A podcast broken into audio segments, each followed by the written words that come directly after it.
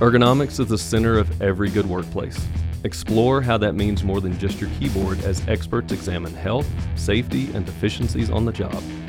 You're listening to Work Factors on Texas A&M Health Talk.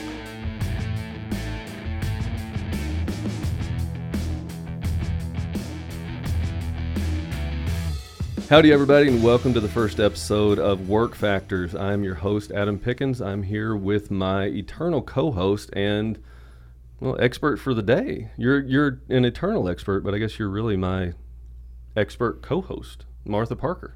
Well, thank you. Thanks, Dr. Pickens. I am honored okay. to be Please here. Please don't call me Adam. Okay. Please don't call me Dr. Pickens. Okay, I won't call you Dr. Pickens. It's weird. Thank you, Adam. You're very welcome. Thank you, Adam. And you said eternal so much, so I'm thinking I'm probably some kind of being, Yeah. but really just a person. Yeah. But I am really honored to be here. Maybe Thank eternal is not the right word. I should- I should- we can edit that later. You. Edit that. So, Martha is will be my co-host moving forward, but uh, I, I've got Martha on the first episode because Martha is an ergonomist, much like myself, and I wanted to have a brief conversation with Martha about Office Ergo because that's what you did up until joining the Texas A&M Ergonomics Center. Uh, give us a little bit of that background, if you would, please. Sure. And yes, ergonomics is, um, as, as you will find out as you listen to more episodes of this podcast, you'll find out it's super broad. And office ergonomics is just a piece of that overall kind of work factor balance. And office ergonomics, just like it says, takes place in the office. Office. I know. There it is. And um, we deal mostly with people that are working on the computer because uh, most office jobs are centered around the computer and interacting with that, whether it's um, typing or mousing or reading or um, sitting and having meetings. All of those activities that go in inside the office are things that we look at with people. So you had your own company. You've done this a lot. Mm-hmm. I'm not going to tell you how many years. No, no, no. It's Nope. okay. It matters not. We just leave it out there. Thank you. And I'm an expert. so, yes, there it is. Expert, Expert. expert co-host. um, so one of the things that I always get whenever I tell people I'm an ergonomist, they always say, "So you just give folks a new keyboard, right?" So. What is your response to that as somebody who's done thousands and thousands of office ergo evals? Well, the first I have to get past the word ergonomist because they say, "Oh, you do like golf course grass," and I'm like, "No, I'm not an agronomist." So Oh, yeah, see, people get us confused with the grass, and then they get us confused with economics and think we do money, See, I've gotten that one. right? Yeah. Um, but no, we do ergonomics. Ergo is the Greek root that means work, and nomos is the study of work. So that's what we study. And the next question, once we get past the ergonomist part, is so what do you do? Right? Everybody wants to know about everybody's job, but they really want to know what they do. And so my response to that is I help people be more productive in the office while decreasing their risk of having an injury or illness. And So, that's really yeah. great because then their next question is, okay, so what do you do? Yeah. So right? how do you go about doing How that? How do you right? do Yeah, this, right? yeah. Because there's some action that has there's a verb Right. doing, Yeah, right? we're so what are you doing? getting something accomplished by doing this. So I talk to people when I go in and perform an ergonomic evaluation, say of someone in their office. I will spend about 45 minutes with the employee and I'll find out not only about their job, what their job requirements are, what they're supposed to be doing, how they fit in an organization, but I will also find out about the person because the the way we work ergonomics is really looking at that interface between the person and the tools, tasks, and the environment. So you can know the tools, the tasks, and the environment, but if you don't know the person, then you really can't maximize that interface between the two of them. Yeah. So yeah, that's it's great that you bring that up because that's one of the things I talk to people a lot about because even though I do office ergo, historically most of my ergonomics has been in industry. And so therefore I'm going out in industry and I'm watching people do their job and I'm talking to them about how they do it and things like that. Um, but really it's about building that relationship and understanding how the person does their job, whether you're out in industry or sitting at the office you have to understand who they are and how they accomplish their job so that you can understand how to go about helping them That's right. because that's really what we're in it for. You know, we want to help them, right? 100%. Yeah. Um, because if the person, and this is where we go back to the kind of the, the basics of ergonomics, if the person in the office or in the industrial setting is more productive, then ideally you can make some leaps that say they're going to be able to do more. They're going to be able to work without having discomfort. They're going to be able to do something faster or do something with less effort. And so it's a bottom line positive. Um, but it's it's really hard sometimes to put that in in the office environment because we're all so mixed and mashed. And so getting to know the person and understanding the relationship is absolutely key. So I, I want to come back to the how you get stuff done question, but you touched on a point there that is something I run into a lot, and I have run into, and and I'm teaching an undergrad class right now where we're talking about ergo, and eventually it's going to come to the point of making the case for ergonomics. If I watch somebody lifting a hundred pound box 20 times an hour, eight hours a day, it doesn't take a giant leap for me to say they ought not to be doing that. Oh, Uh, it's shocking, right? But in the office, I think historically I've had more difficulty in the office convincing people the need for office ergonomics because somebody says, "Well, they're just sitting at their desk all day."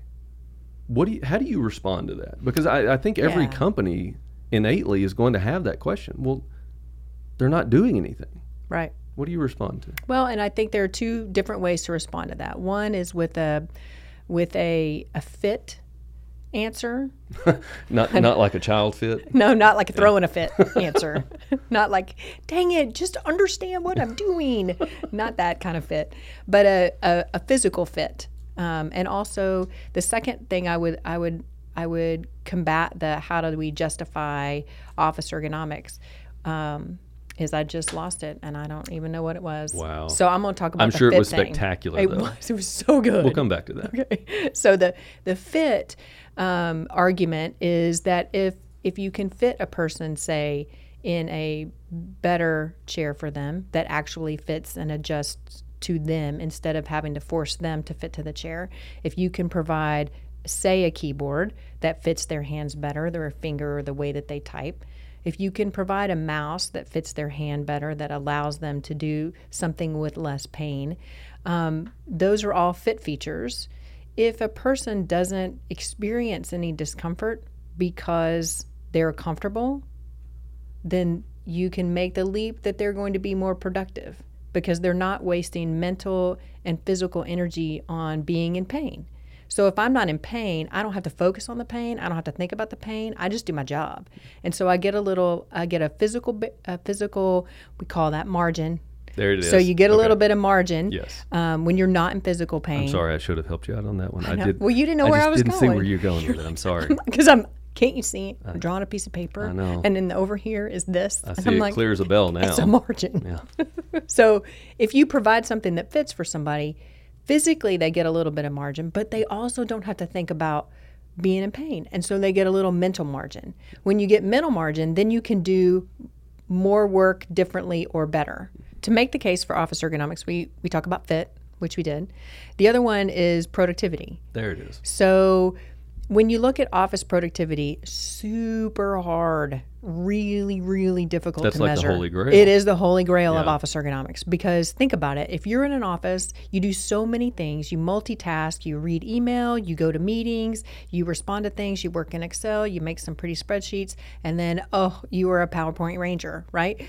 But what does that mean? Right.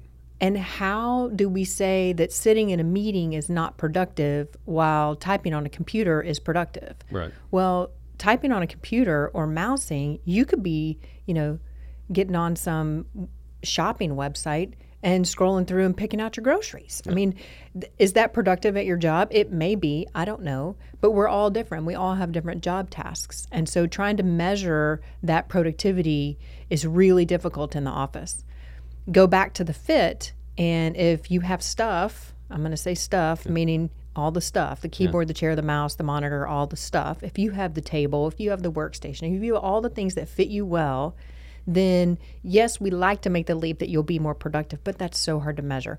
Unless you're doing something monotonous and repetitive. Right. Now, in today's environment, that is those jobs are few and far between because those monotonous monotonous and repetitive things are all done by computers, artificial intelligence, expert systems.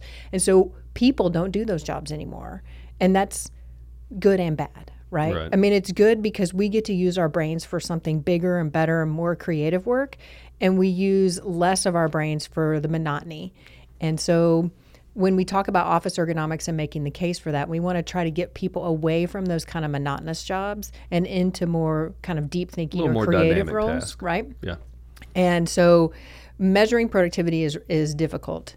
Well, and that was one of the things, you know, we've we as the Ergo Center have done things in the past where we try to measure productivity, and you know, we have software running in the background. It's like you mentioned, you know, it's it's you know keystrokes and mouse clicks and scrolls of the mouse and all this other variables that kind of measure the background stuff without. I think there are 37 of them. yeah, I believe there are. They go like every it's, five a minute or something, or five a second. It's five know. a second, I think. the software that we use. Big data. Yeah, big data. It produces a ton of data, but we're having a hard time really understanding what it means because everybody, your daily task and my daily task can be so variable. You know, I mean, it's kind of like you said. How do we know that you're not scrolling around YouTube looking for a video? For me, one of one of the things that I do is I try to have a YouTube video, if possible, in class.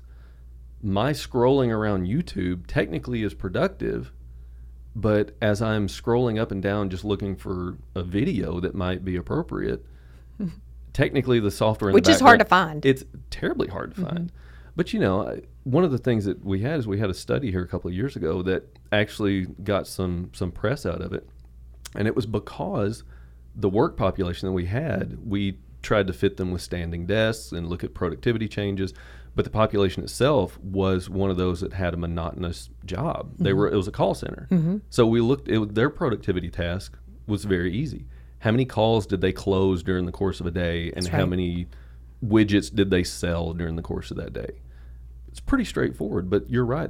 Those jobs are few and far between. So as we look at making those office ergo changes, you know, it's you you mentioned kind of the pain a couple of times. One of the things that I tend to lean towards because I I do a lot of safety is the idea of moving away from kind of these lagging indicators of pain and discomfort and things like that moving into a leading indicator model so that you're Right. kind of looking at potential harm you know how do people feel about their workstation and and a lot of survey questions and and uh, Oh, but that's squishy. it, it That is, stuff's so squishy, it- it's hard you know People don't like the squishy. people don't like the squishy stuff but it's real It you know and i i talk to a lot of my colleagues that do a lot of this stuff and you know there is something to be said for that and i don't know that we apply that enough to the ergonomics model in the office you know again out in the out in the work plant people putting together widgets all day you might hear Martha laughing in the background. We had a discussion on widgets earlier today. But, uh, you know, if you're putting widgets together, it's a little bit easier to have that discussion of, well, they might produce more widgets at the end of the day if they're more satisfied with their job, if they're any one of the number of leading indicators that we could throw out there. Well, and and perceived. We talk about discomfort, and discomfort is is always perceived, right? Right. You can't really Yeah. objectively measure discomfort. It's always how you feel, right? But we don't measure a lot of perceived productivity. Right. I feel like I'm 70% more productive since I got this mouse, Yeah. right? Well, I was a part of a study in a, a large organization where we um, provided employees a different kind of input device and, a different kind of tool to do their job. And they were uh, seismic interpreters. So they were basically, um, if you're not familiar with the oil and gas world, they were they were artists and they were drawing. They were picking seismic. So they were trying to find uh, oil and gas in these these reservoirs of like nothing but squiggly lines. Mm-hmm. That's what it looks like from the outside. It's like colorful squiggly lines, and they were like, "This is where the oil is," right? and it's just crazy to watch them work. But we provided this tool for them, and their perceived productivity was upwards of seventy percent. Mm-hmm. So they felt like they were that more productive when they got to use this tool, and it worked perfectly for them. Well, that's great. And these people are making, you know, a hundred thousand plus a year. But if you can increase their perception of their own productivity by 70%, that's a lot of money to the bottom line. Right. Um, but it's again, it's hard because they're not doing they're doing intellectual work, not making widgets. Right. Well, and you know, I think that's one of the things is we we struggle a lot with that because there are studies that show the workers' perception of of their task.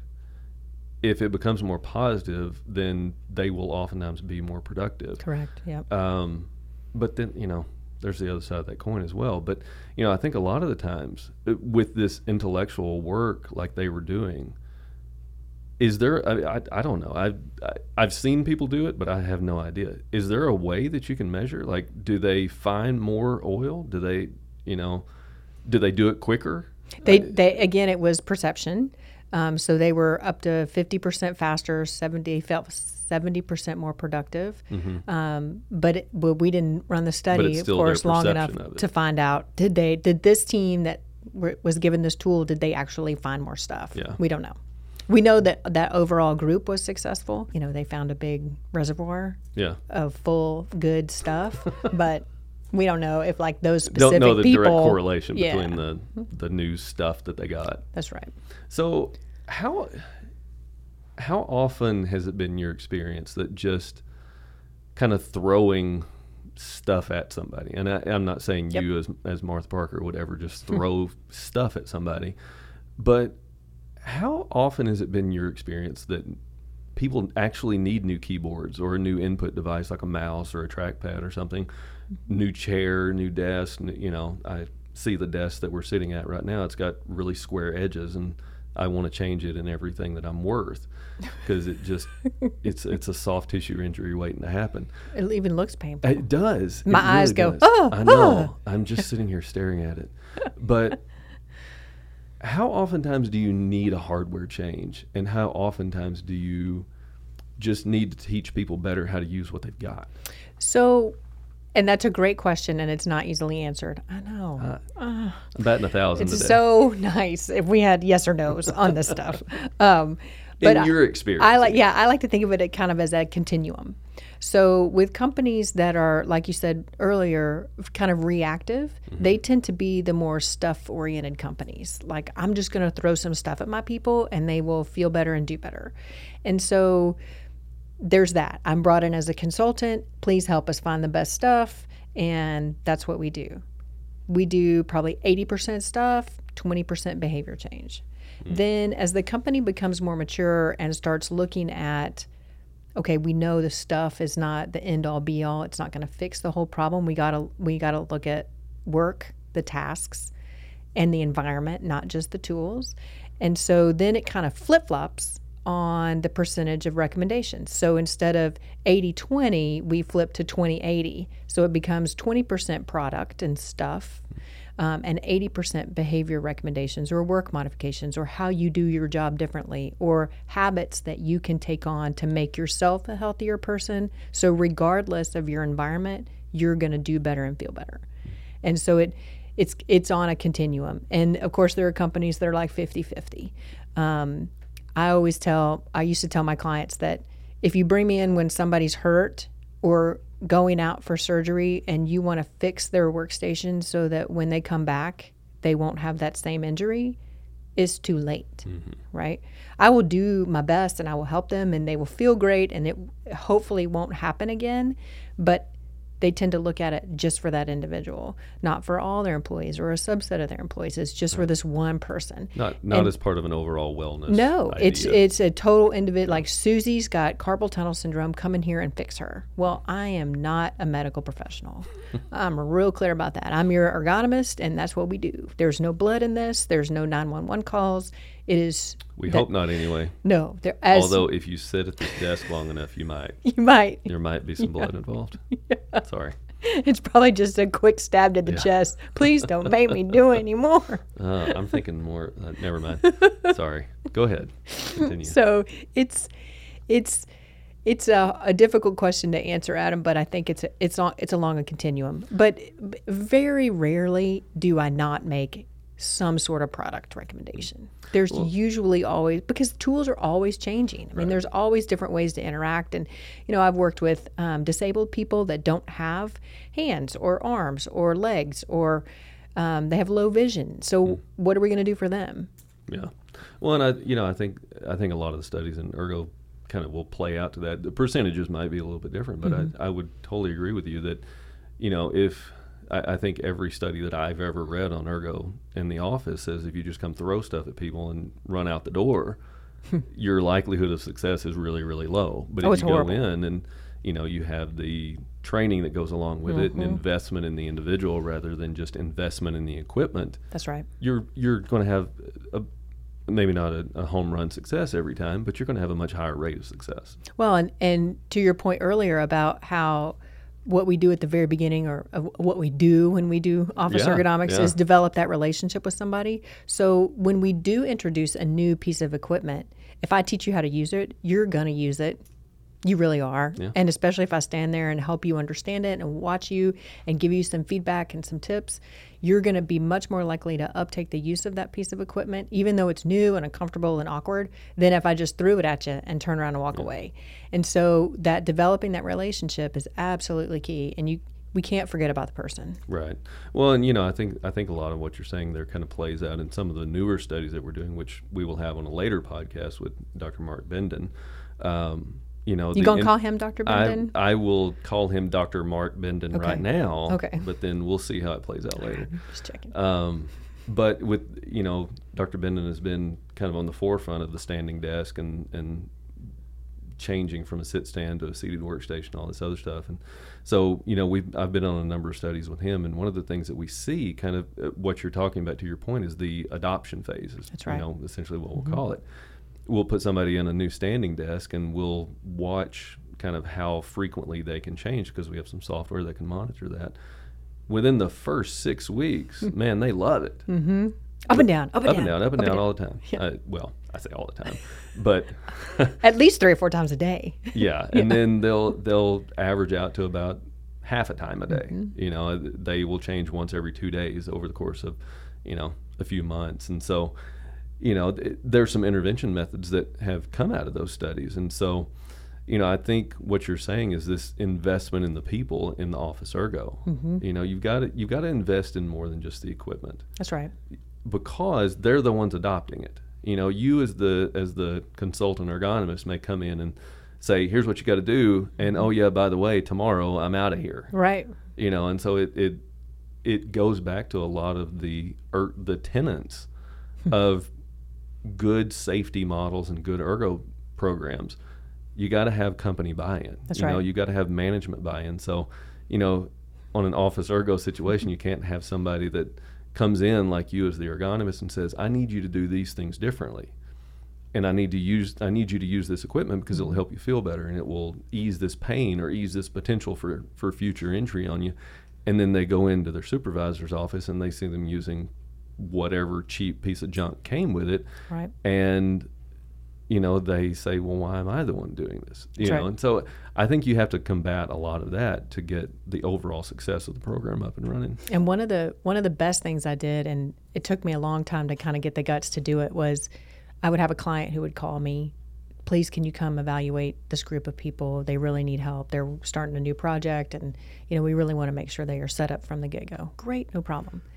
And I I would put it in my contracts that you actually had to do what I said. Like you had to you you had to make an honest effort to buy different pieces of equipment if I recommended it, and if if I could do a good, better, best approach or something along that for budgetary purposes.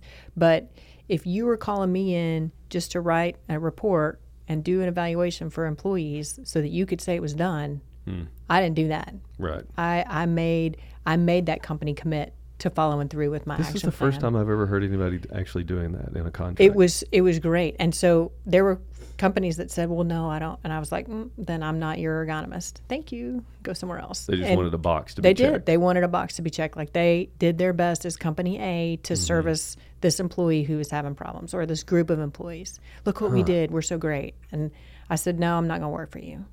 that's And it was it was really nerve wracking. Like the first time I did it, I was like, oh my gosh, because that's money out the door, and I'm a consultant, and I don't get paid if I don't work, and Yeah. it was terrible. But the level of good that I felt hmm. was immeasurable because I knew I'd done the right thing. Oh, I mean, your job those yeah, those employees may not have thought I did the right thing because they didn't get any help, but I knew I did the right thing for for my current and future clients too, Right.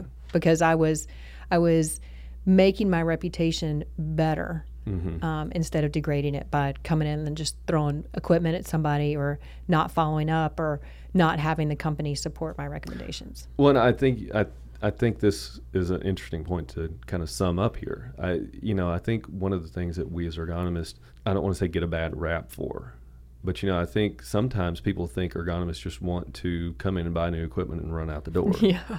you know and and that's really not what we want to do you know we want to to impact change on people and you know that that helps us if we can see somebody that's affected by the work that we've done Mm-hmm. you know i mean do, do you do you have any times where you went back and Oh. you saw somebody and you were like yep we got that one right Oh, the best. Absolutely the best. I've worked with, um, you know, I had, and it goes back to the developing relationships. One of the best stories was I was helping this woman, and she had been a, an employee at this company for like 25 years.